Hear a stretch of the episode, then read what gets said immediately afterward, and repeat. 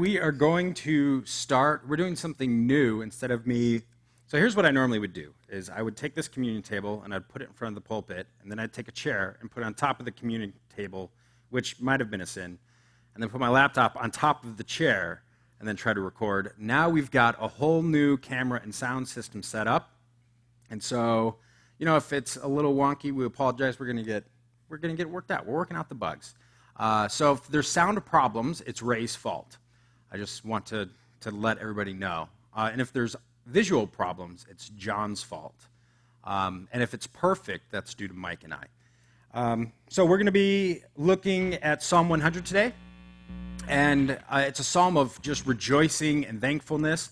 And but it begins to ask about what you know and what you do and what you believe. And so I wanted to pull our adoration from John chapter 21. Verses 15 through 17. This is the last time that, in the book of John, really, that Peter and Jesus have a Q&A conversation, and this is what it says. When they had finished breakfast, Jesus said to Simon Peter, "Simon, son of John, do you love me more than these?" And he said to him, "Yes, Lord, you know that I love you." He said to him, "Feed my lambs." He said to him a second time, "Simon, son of John, do you love me?" He said to him, "Yes, Lord, you know that I love you." He said to him, "Tend my sheep." He said to him a third time, "Simon, son of John, do you love me?" And Peter was grieved because he said to him the third time, "Do you love me?" And he said to him, "Lord, you know everything. You know that I love you." And Jesus said to him, "Feed my sheep." As we begin to look at a song of just joy and thanksgiving, I want to ask the question, and I'll ask it now in the sermon, but one of the things that we need to consider is, what do we really love, and how does that impact what we know and what we're doing with our lives and how we interact with those around us? So I want to take a moment and adore Christ for who he is through worship.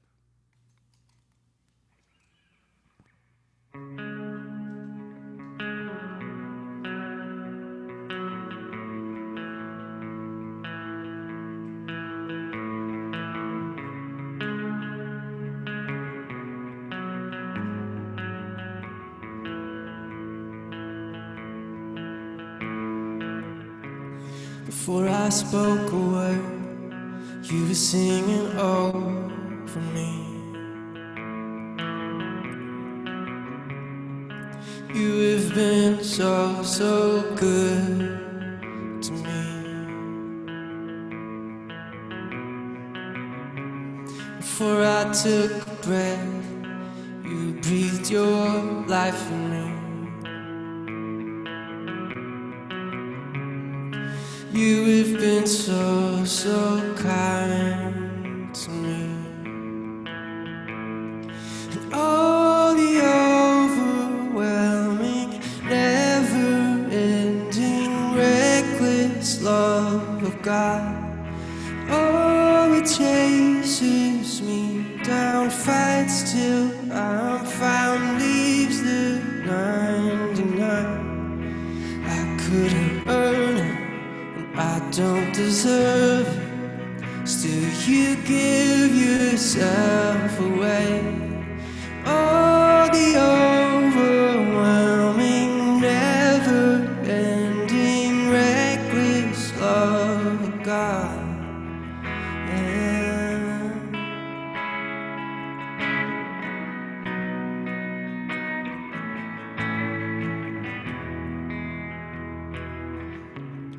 When I was your foe, still your love fought for me. You have been so, so good to me. When I felt no worth, you paid it all for me. You have been so, so kind to me. And all the overwhelming, never-ending, reckless love of God. Oh, it chases me down, fights till I'm found, leaves the 99. couldn't earn it, I don't deserve it. Still you give yourself away. Oh, the overwhelming, never-ending, reckless love of God.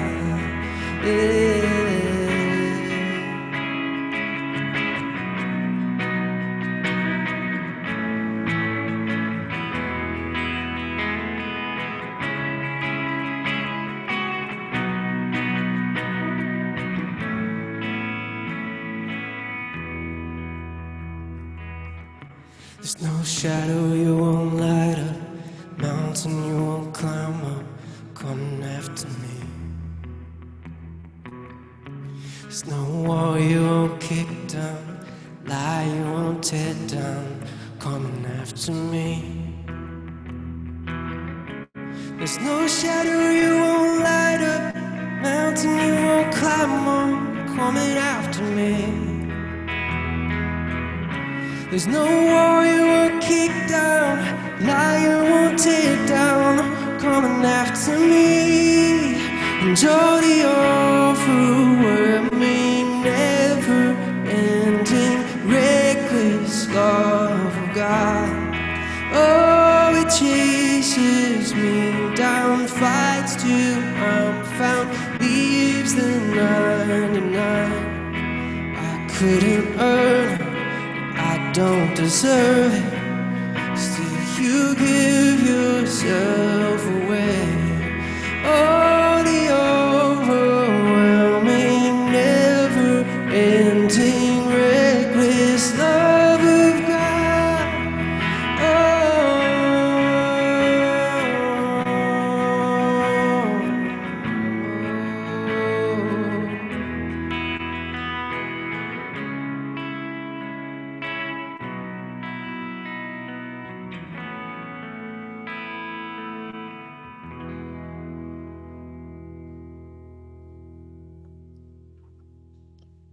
Psalms 100. Make a joyful noise to the Lord, all the earth.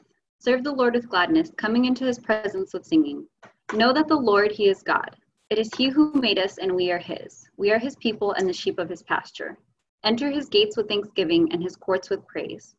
Give thanks to him and bless his name. For the Lord is good. His steadfast love endures forever, and his faithfulness to all generations.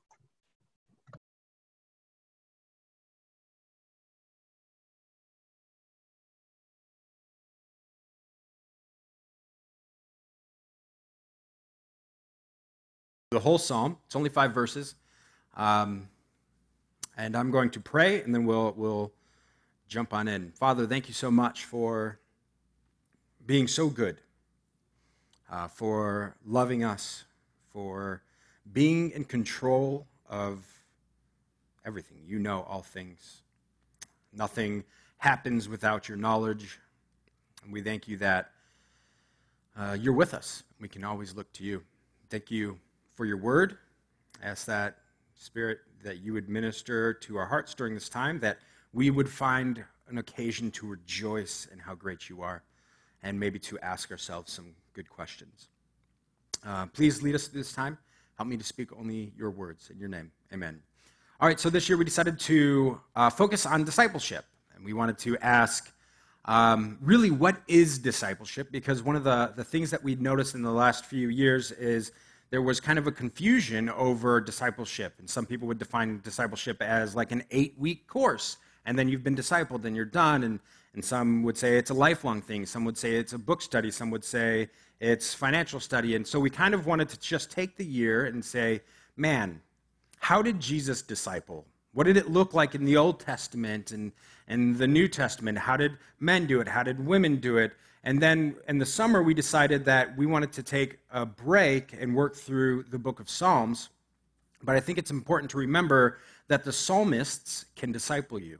We've looked at Psalms where the author is full of angst and Psalms of praise. We've seen longing for deliverance, and even last week spent time listening to the author long for justice and lament. And so the Psalms can disciple us in how to vocalize and deal with our deepest longings or our shame or joys our emotions. What are you experiencing? And maybe during this time right now is a good time for us to be in Psalms, to be saying, man, there's so much going on in the world around us. How do I process this information, and how do I go to God with it, whether it's joyous feelings or really, really hard feelings and hardship? So today we're looking at Psalm 100, and we're going to watch how the psalmist expresses thankfulness and joy. And we're going to explore it by looking at just two things. So I'm giving you guys an out this week. Usually I have a three-point sermon, but we're only doing 2 points. So it's going to be a shorter sermon, and you're welcome to the joy of God and all of mankind. So we're going to look at Psalm 100, and the two things we're going to notice is rhythm and then command. So Psalm 100, rhythm and command. We're going to start with rhythm, and I'm just going to read the whole passage. Make a joyful noise to the Lord, all the earth. Serve the Lord with gladness. Come into his presence with singing. Know that the Lord, he is God. It is he who made us, and we are his. We are his people and the sheep of his pasture. Enter his gates with thanksgiving, and his courts with praise. Give thanks to him. Bless his name. For the Lord is good. His steadfast love endures forever, and his faithfulness to all generations. Rhythm. When I read this psalm, so I've read it multiple times, obviously, this week and really been thinking on it, and when I read it, it reminds me of David bringing the ark back, and how he's just so excited that the ark's coming back, and it's a sign of God's presence and God's blessing, and he's dancing, and he's singing, and he's leading the choir, and the people are marching, and he's just overwhelmed with joy. Or I think of the woman at the well who goes into Samaria and just exclaims to everybody, starts telling everybody about a man who told her everything she had done. It's a psalm calling us not to just be joyful, but an expression of an all-consuming joy that is overwhelming the psalmist as it falls onto the page. And I think it's important to remember that the entirety of your Christian life will not be like this. You're not called to walk around pretending that there's no pain or suffering in life. I mean, we just looked at Psalm 137. John walked us through it last week. A psalm of deep grief and hard language. And the reason why I point that out is I've listened to quite a few sermons on Psalms 100, and read some commentaries, and there's a consistent thing that I've heard over and over, and that's like, this is how to do life. Like, this is life explored and how to live as a Christian, and quite frankly, I think that's incorrect.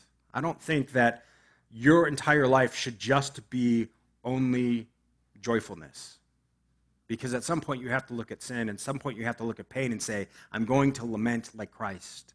And so I do believe, though, I would argue that it is that the experience of hard things make the moments of overwhelming joy even sweeter. And I think that's what the psalmist is experiencing.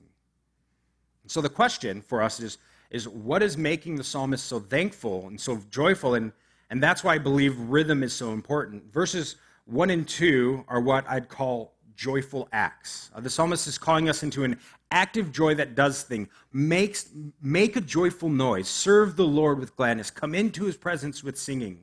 He's calling us to do these things, but not just us, all of creation. And so this is a big moment for him as he's expressing himself. And so verses 1 and 2 and verse 4 are joyful actions. Verse 4, enter his gates with thanksgiving and his courts with praise. Give thanks to him. Bless his name.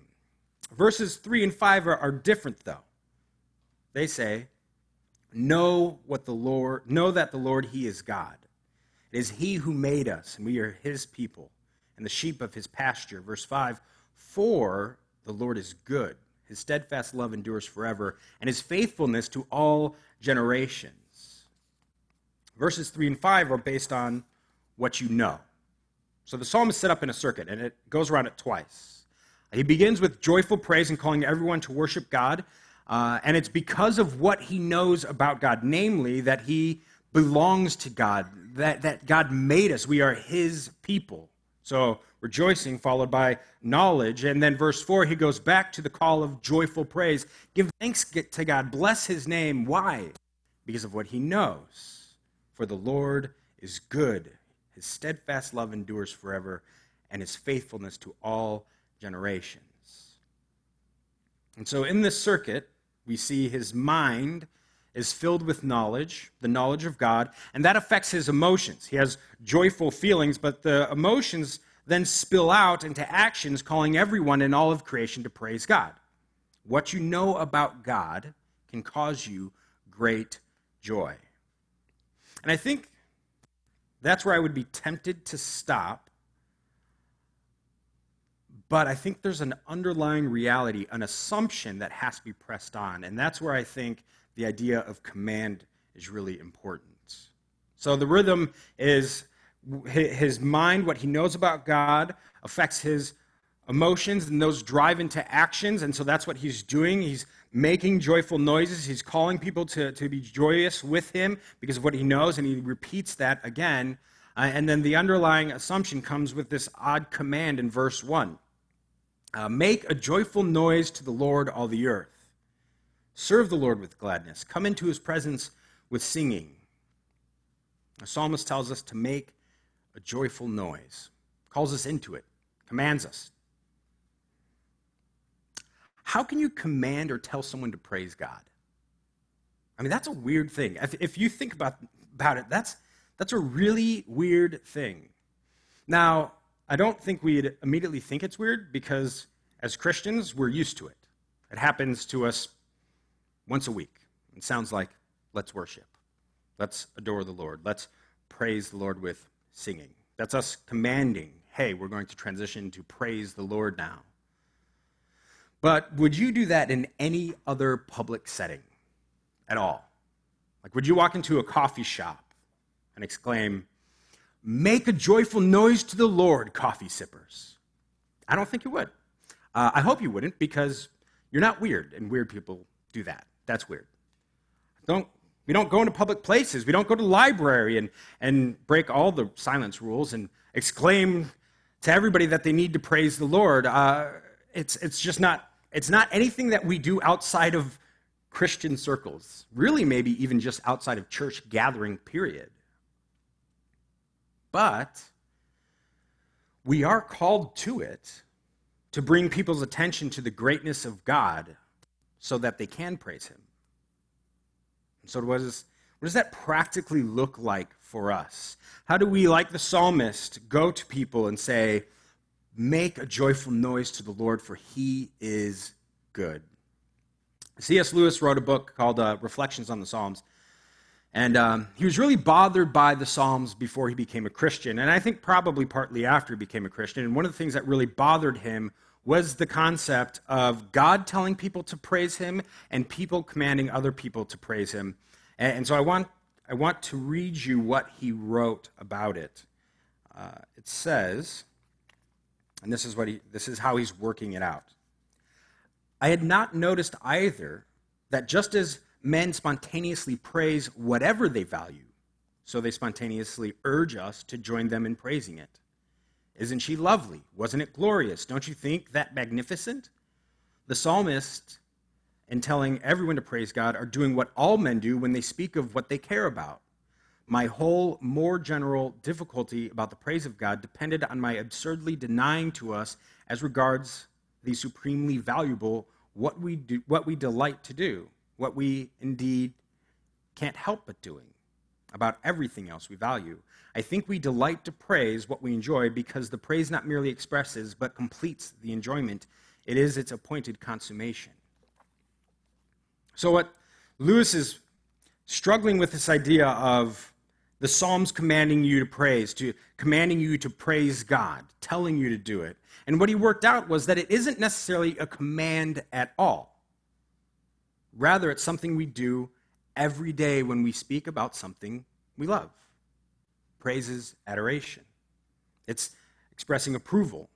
You've got to have a bite of this food. It is so good.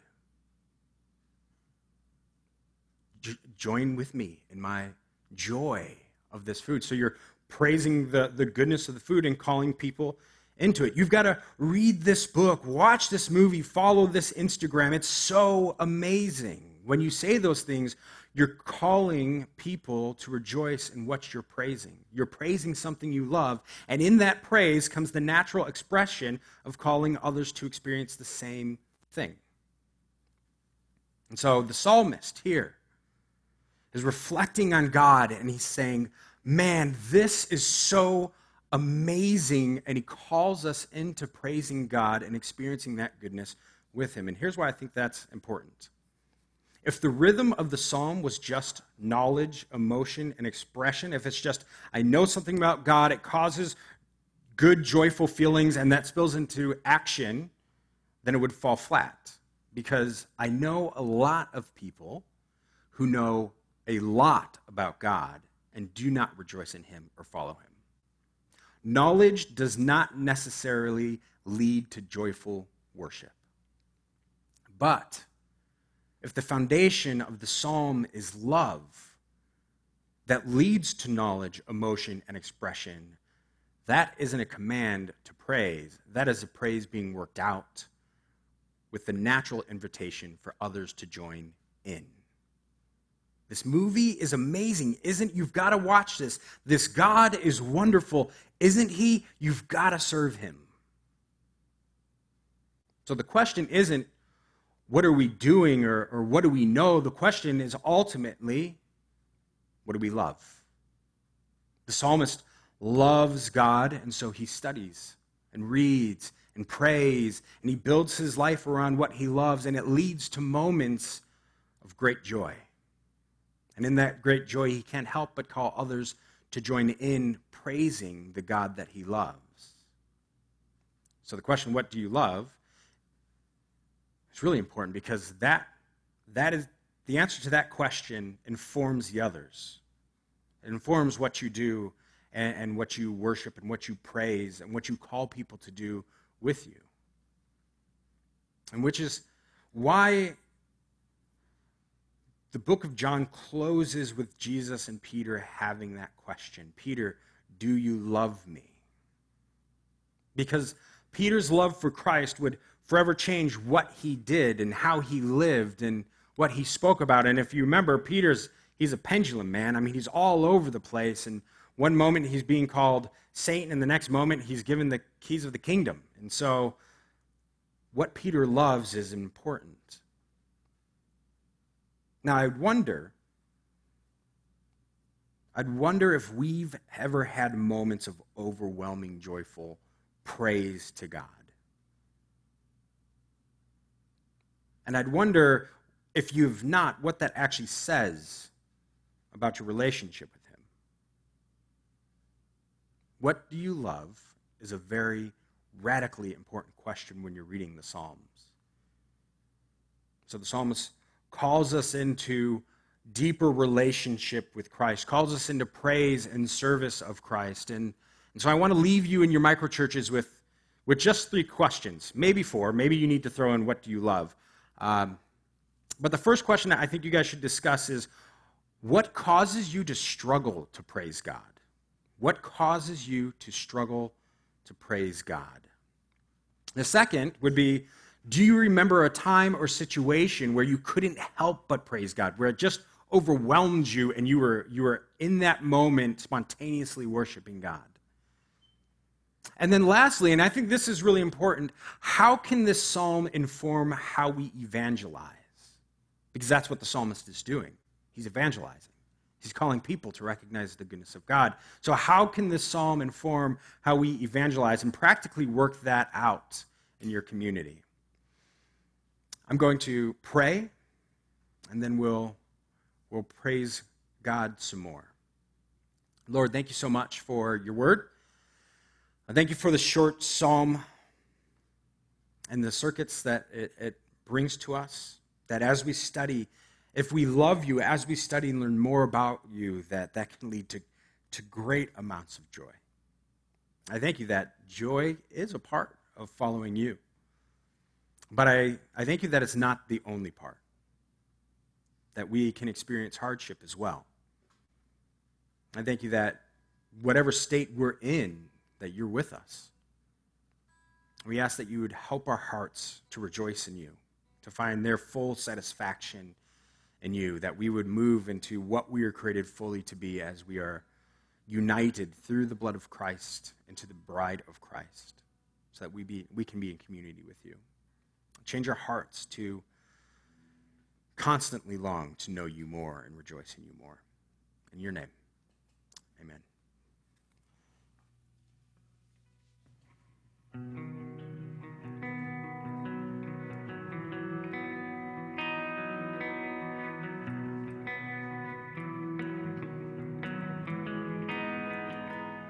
Come and stand before your Maker, full of wonderful fear. Come behold his power and glory, yet with confidence draw near. For the one who holds the heavens and commands the stars above is the God who bends to bless us with an unrelenting love. Rejoice, come and lift your hands and raise your voice. He is worthy of all praise. Rejoice, sing the mercies of your King, and with trembling rejoice. We are children of the promise, the beloved of the Lord, one with everlasting kindness, bought with sacrificial blood, bringing reconciliation to a world that longs to know the affections of a Father who will never let them go. Rejoice, come and lift your hands and raise your voice. He is worthy of all praise. Rejoice, sing the mercies of your King, and with trembling rejoice. All our sickness, all our sorrows, Jesus carried up the hill. He has walked this path before us. He is walking with us still, turning tragedy to triumph, turning agony to praise. There is blessing in the battle, so take heart and stand amazed. Rejoice, when you cry to him, he hears your voice. He will wipe away your tears. Rejoice, in the midst of suffering, he will help you sing. Rejoice, come and lift your hands and raise your voice. He is worthy of our praise. Rejoice, in the midst of suffering, and with trembling rejoice. Come and lift your hands and raise your voice. He is worthy of all praise. Rejoice, sing the mercies of your King, and with trembling rejoice.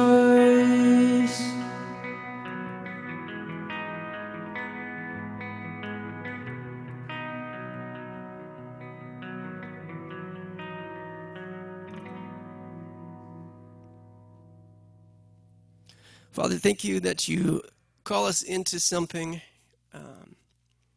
that is to be rejoiced upon, that it seems kind of counterintuitive to us, but that we can see we do that with everything around us. Help us to just be centered on you, to rejoice in you, to learn to depend on you, to love you, and to have you be our source, so that then we can bring that out into the world. We can bring your kingdom here.